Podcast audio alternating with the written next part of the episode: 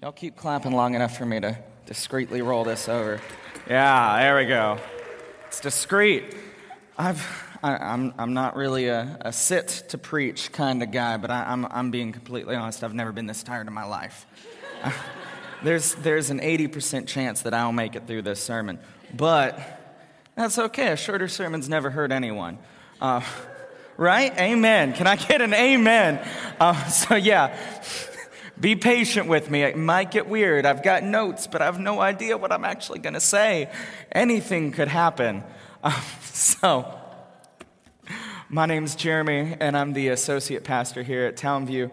Um, and we just spent a week at Wary in Smyrna with a bunch of teenagers doing just some amazing work and spending some incredible time together. And the theme this year was chasing the dragon, confronting cycles of brokenness. Um, and maybe you're familiar with the, the term, the phrase, chasing the dragon. Maybe not as much. It's, it's come and gone in our vocabulary, and right now it's sort of having a, a resurgent with the uh, opioid situation in our country. The phrase chasing the dragon has to do with the cycle of addiction that you get sucked into when you dabble in opioids because you can never get that first high again. It's diminishing returns. It constantly requires more to get less and less, and it forces you deep into addiction very quickly. And that process has been named by those who have been dragged through it as chasing the dragon. And so we, we snag sort of that language to talk about cycles of brokenness in our world and in our life through the week uh, that we were there. But the way we got to the theme, because we, we choose our themes uh, as a group. And so back in February, we sat down on a Wednesday night and said, All right, what's the theme for Wary this year? And we got some really great suggestions. And uh, Will Smith, who I believe is still in bed right now, shouted, Dragons! Oh, okay. Um, like, what do you mean, dragons? He's like, Dragons are cool. And so we put dragons up on the board with like replenish and uh, all these very um, clear, simple Christian ideas that we could pursue for a week together. And because there were more middle school boys there that night than any other demographic, when we voted, dragon it was. And so I had from February until last week to come up with something worth saying about dragons. It's, it's not always the easiest thing, preaching about dragons.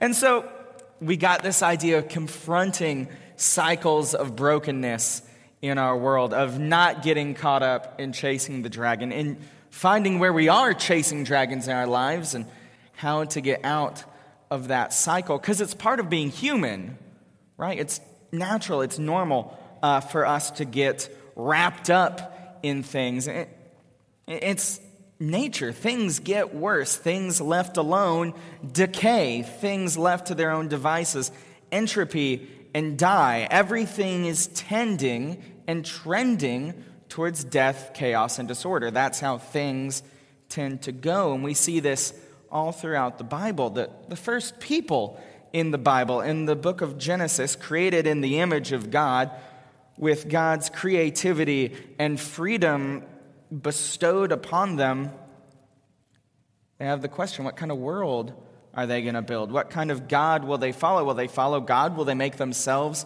their own gods? And we know how that story goes. The first humans take their dominion and their freedom and their creativity and choose to make gods out of themselves rather than follow their creator.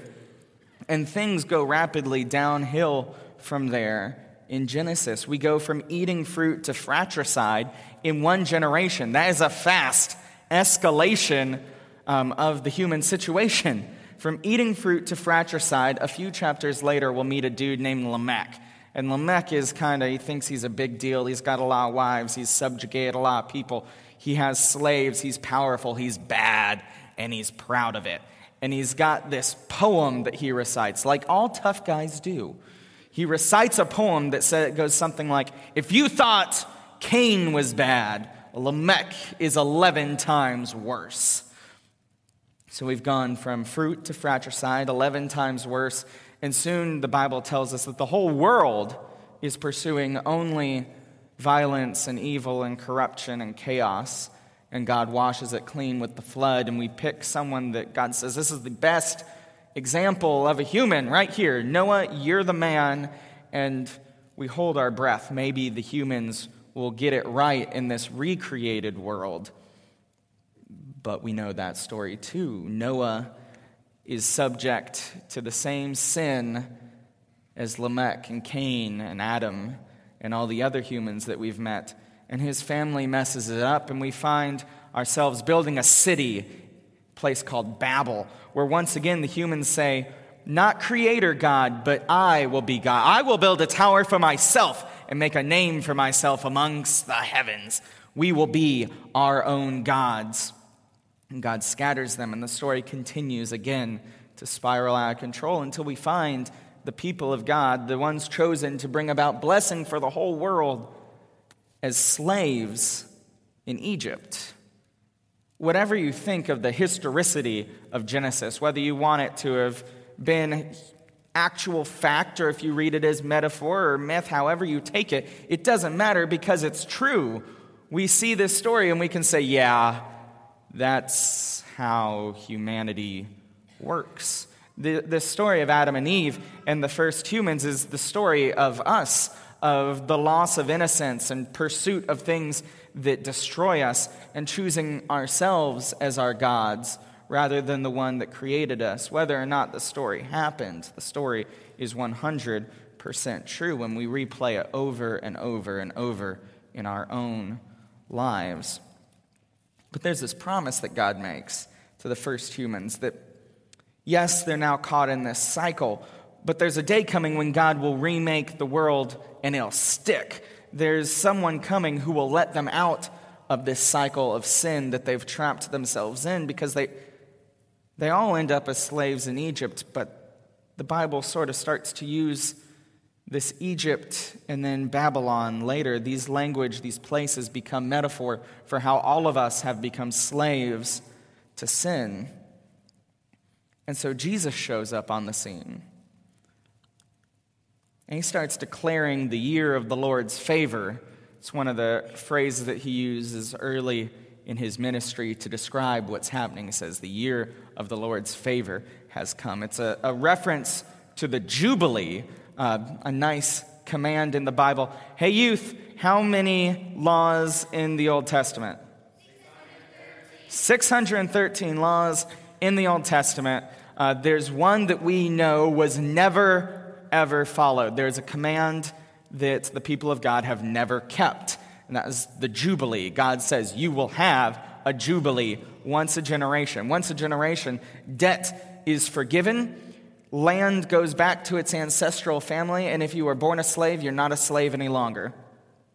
Everyone starts over. No one is trapped in the cycle set up by the previous generation. Jesus shows up and says, This is the Jubilee. We're going to do it. It's here. The things of the past are no longer going to hold you. You're going to have a fresh start. The other thing he likes to talk about all the time is the kingdom of God. He says that it's, it's here, it's come, it's arrived with me, with Jesus. The kingdom is here. But he also uses different language. He says the kingdom is close, the kingdom is near, the kingdom is coming. The reality of the kingdom of God is this here and not yet mystery of this parallel reality. The kingdom of God is Jesus' way of talking about the world and about being human the way that God intended it that there's a way things should work. There's a way to be human that isn't wrapped up in this cycle of brokenness and destruction and sin and death. And Jesus calls it the kingdom of God. And he says it's, it's so close, it's present and available to you, it's right alongside the way the world currently is. And every now and then, when we lean in, when we say yes to Jesus in different moments in our lives, the two realities bleed into each other in the kingdom of God becomes manifest around us. The world, for a second, is good and right, and it makes sense, and we find ourselves truly human. And Jesus invites us through the, he uses language, Jubilee and kingdom, out of the cycles of sin and into a new citizenship in the kingdom.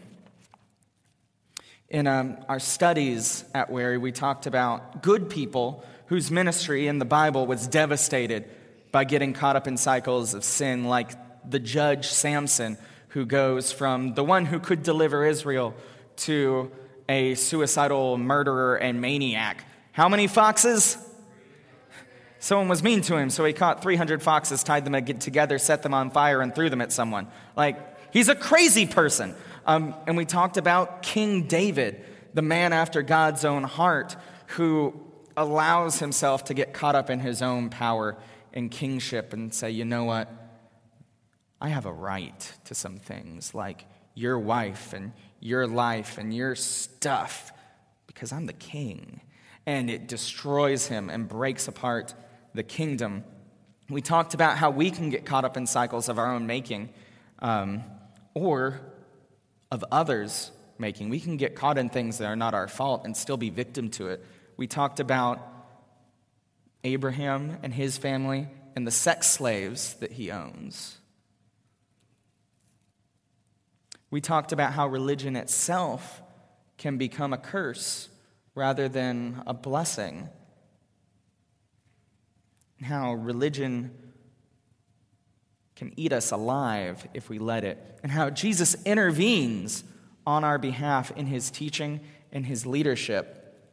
There's 613 laws in the Old Testament, and good, God loving people said, We need to make sure we get this right. And some of them, some of them are very clear. Thou shalt not murder. That's really easy. You know what that means. You shall keep the Sabbath, remember it, and keep it holy. Well, that one's a little more ambiguous. What's the Sabbath? When is it? How do I know it's going on? And how do I keep it holy? That one's ambiguous. And so, in order to make the laws more clear, different groups of God loving Jews added more laws to the 613. They tried to answer the questions like, How far can you walk on the Sabbath? And exactly how many defects can an animal have and still be considered spotless and something you can give God as an offering? And so the law grows, it bloats, and it becomes this monster that could eat you alive. Religion becomes a prison rather than a source of liberation. Uh, Paul in the New Testament understands this really well, and he writes about the irony of it in many of his letters. Let's get Romans 7 up on the screen. I want to read that one to you. Paul says, starting in verse 7, What should I say then? That the law is sinful? No, not, not at all. I wouldn't have even known what sin was unless the law had told me. The law says, Do not want what belongs to other people. Exodus 20, Deuteronomy 5. Um, he says, If the law hadn't said that, I wouldn't have known what it is to want what belongs to others. But the commandment gave sin an opportunity, and sin caused me to want all kinds of things that belonged to others. A person can't sin by breaking the law if the law doesn't exist. Before I knew about the law, I was alive. But then the commandment came, and sin came to life, and I died. I found that the commandment that was supposed to bring life actually brought me death. When the commandment gave sin an opportunity, sin tricked me. It used the commandment to put me to death. So the law is holy. The commandment also is holy and right and good. Did what is good cause me to die? No, not, not at all. Sin did that. And sin had to be recognized for what it really is. So it used what is good to bring about my death. Because of the commandment, sin became totally sinful. We know that the law is holy, but I am not. I have been sold to be a slave of sin. I don't understand what I do. I don't do what I want to do. Instead, I do what I hate to do. I do what I do not want. So I agree that the law is good as it is. I am no longer the one who does these things. It is sin living in me that does them. It's infected all of me. I know there's nothing good in my desire when it's controlled by sin. I want to do what's good, but I can't. I don't do the good things I want to do. I keep doing the evil things that I don't want to do. I do what I don't want. But I am really the one who is doing it, and it's sin that's living in me that has caused me to be this way. Here is the law I find working in me. When I want to do good, evil is right there with me. Deep inside me, I find joy in God's law. I love the law, but I see another law that is controlling me. It fights against the law of my mind, it makes me a prisoner to the law of sin. The wages of sin is death. It always wins, it always works that way. That law controls me. What a terrible failure I am. Who will save me from this sin that brings death to my body? I give thanks to God who has saved me. He saves me through Jesus our Lord.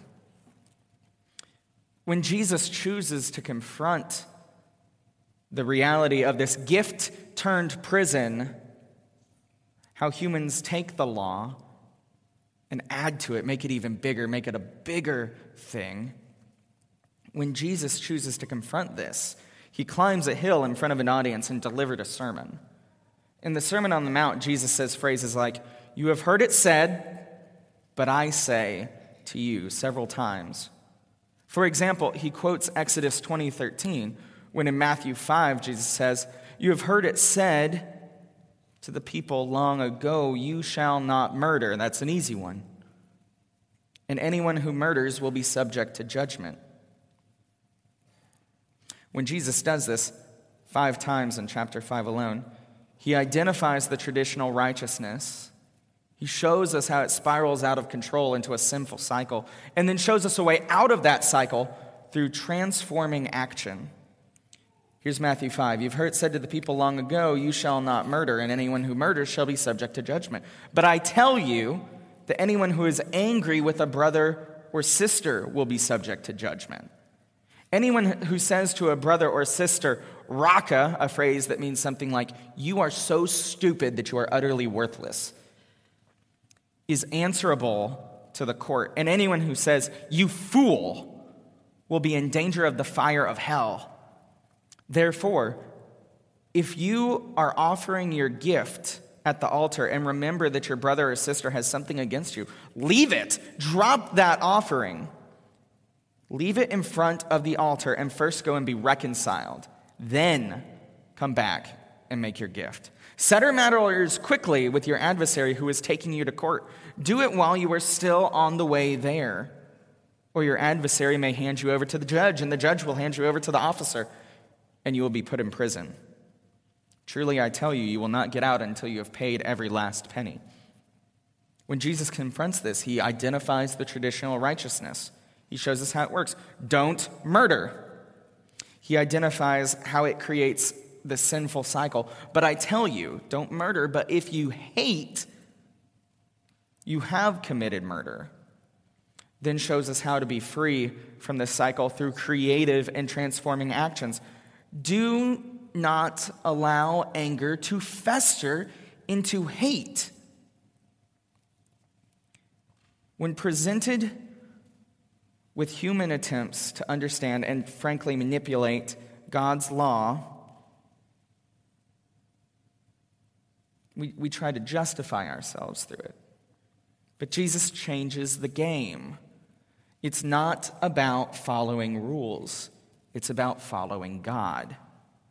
Jesus moves us from religious law keeping to citizenship in the kingdom of God. In the kingdom of God, we have freedom to follow Jesus, not out of fear, not trying to get it right, not afraid of what will happen if we get something wrong, but we follow out of a deep love, seeking to serve and to live in the world as ambassadors for this new way of being human. 2 Corinthians 5:17 If anyone is in Christ they are a new creation the old is gone the new has come. Matthew 5:17 Don't think this is Jesus talking that I've come to abolish the law. I've come to fulfill them, to show you the truth behind them, to show you what they've been pointing you towards. James 2 14 17 says, what, what good is it, dear brothers and sisters, if anyone claims to have faith but doesn't do anything with it? Can such faith save them? Suppose a brother or sister is without and needs clothes and daily food. If one of you says, Go in peace, keep warm and well fed, but does nothing about their physical needs, what good is it? In the same way, if you have faith all by itself, if you just believe all the right things, and it doesn't move you to love and action and a new way of being human, that faith is dead. 2 Corinthians 3:12 says there is the law has no glory. It's good, but it has no glory next to the new way of being human, next to the new covenant. Matthew 22, Jesus is asked, What's the greatest commandment? Jesus answers, Love the Lord your God with all your heart and with all your soul and with all your mind. This is the first and greatest commandment. And the second is like it love your neighbor as yourself. When Jesus intervenes, steps into our cycles of brokenness, he makes a way out. Jesus moves us out of our sinful cycles into real life. Jesus moves us from religious law keeping to citizenship in the kingdom of God, in which we have the freedom to follow Jesus not out of fear, not trying to get everything right, but out of love, seeking to serve and live in the world as ambassadors for an entirely new way of being human. I think that's pretty good news. Amen. At this point in our service, we have a time of response. I'm going to roll this back out of the way. It's kind of like my walker, though. I might need it. We have a time of response. This, is a, this has been a really good morning, and I'm glad y'all are here with us. Maybe in this time today, you've, you've heard or felt or you've been moved by something. Something is calling you to respond. Um, maybe it's the music. Maybe you heard a song that you haven't heard in a long time, or maybe you heard something for the first time and it just hit you. You found some truth in that. Maybe you found some truth and some gospel in a, in a hug this morning, or a smile, or some kind words. Or you were moved by seeing these students that spent a week working for the sake of others, or you were touched in prayer or in scripture, or you hear the sermon and you think, you know what, I, I'm caught up in something too. I've allowed myself to become a slave when Jesus has offered me freedom. We're going to sing a song, and this is time for you to respond to any of that, to, to say, Yes, God, you were in this place, and I can't deny it. And that requires some time in worship. Maybe you need prayer. You can pray with the people around you. You can come forward. A deacon will chase you and put some hands on you. Maybe you need to say yes uh, for the first time to the kingdom of God. Maybe you're looking for a way out of some sort of brokenness and you want to say yes to Jesus and transition into citizenship and new life. The altar is open. We're all here.